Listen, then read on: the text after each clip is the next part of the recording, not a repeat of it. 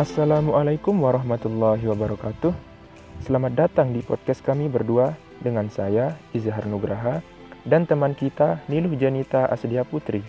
Di podcast kami ini, kami akan membahas tentang fenomena cuaca. Dari sekian banyaknya fenomena cuaca, kami akan membahas tentang fenomena cold surge. Cuaca di Indonesia dipengaruhi oleh angin monsun, yaitu monsun Asia dan monsun Australia menurut Rimes tahun 1971.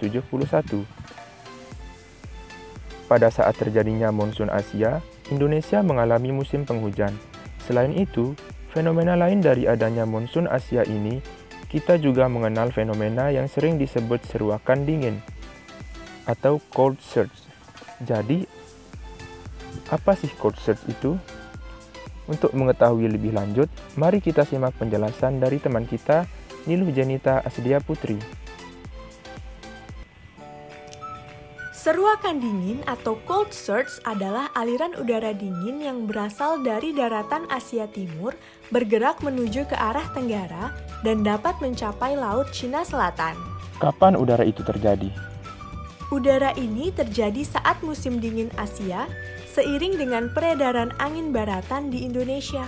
Biasanya terjadi pada bulan Desember Januari, dan Februari atau yang sering kita singkat DJF. Berapa lama waktu yang dibutuhkan gelombang dingin ini untuk menjalar?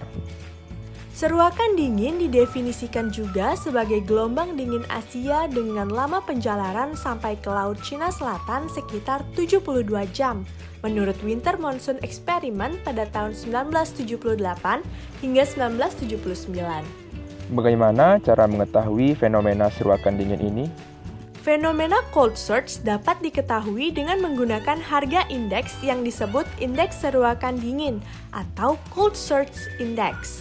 Menurut penelitian yang dilakukan oleh Riel pada tahun 1954, indeks seruakan dingin adalah harga perbedaan tekanan udara permukaan antara dua tempat, yaitu tekanan udara di stasiun meteorologi Gushi dengan tekanan udara di Hong Kong.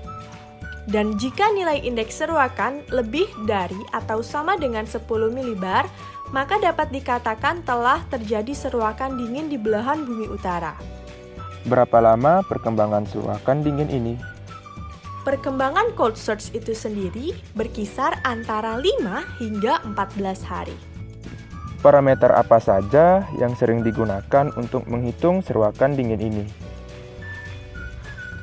Adapun parameter yang sering digunakan dalam menghitung indeks cold surge adalah berdasarkan parameter tekanan dan angin.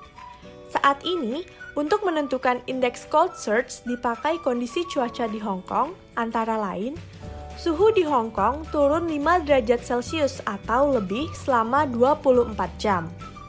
Angin meridional minimal 10 knot atau 5 meter per second dan terakhir, beda tekanan udara di 30 derajat lintang utara hingga 115 derajat bujur timur dan Hong Kong sama dengan atau lebih besar dari 10 milibar.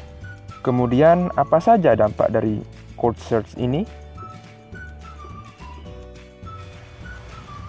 Meskipun masa aktifnya hanya dalam orde hari, namun cold surge memiliki dampak yang merusak bagian timur Asia dan juga berpengaruh terhadap hujan di wilayah Asia Tenggara, khususnya Indonesia.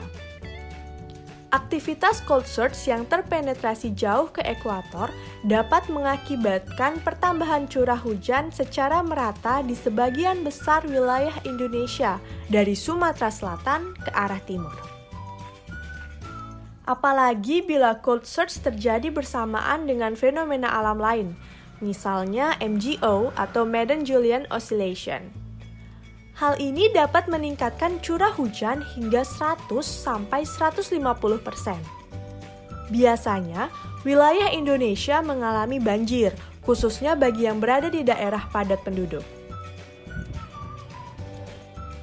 Terus, mitigasi apa yang harus kita persiapkan untuk menghadapi peristiwa ini?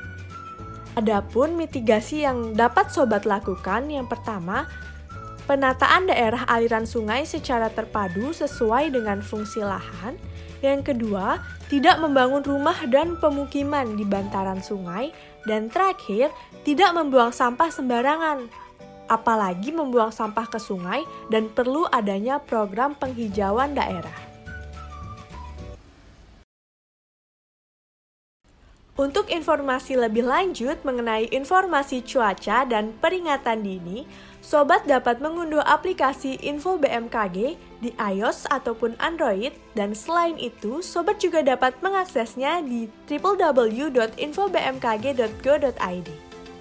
Terima kasih kepada teman-teman yang sudah mau mendengarkan podcast kami. Sekian dari kami, sampai jumpa di podcast selanjutnya. Dan wassalamualaikum warahmatullahi wabarakatuh. Bye-bye.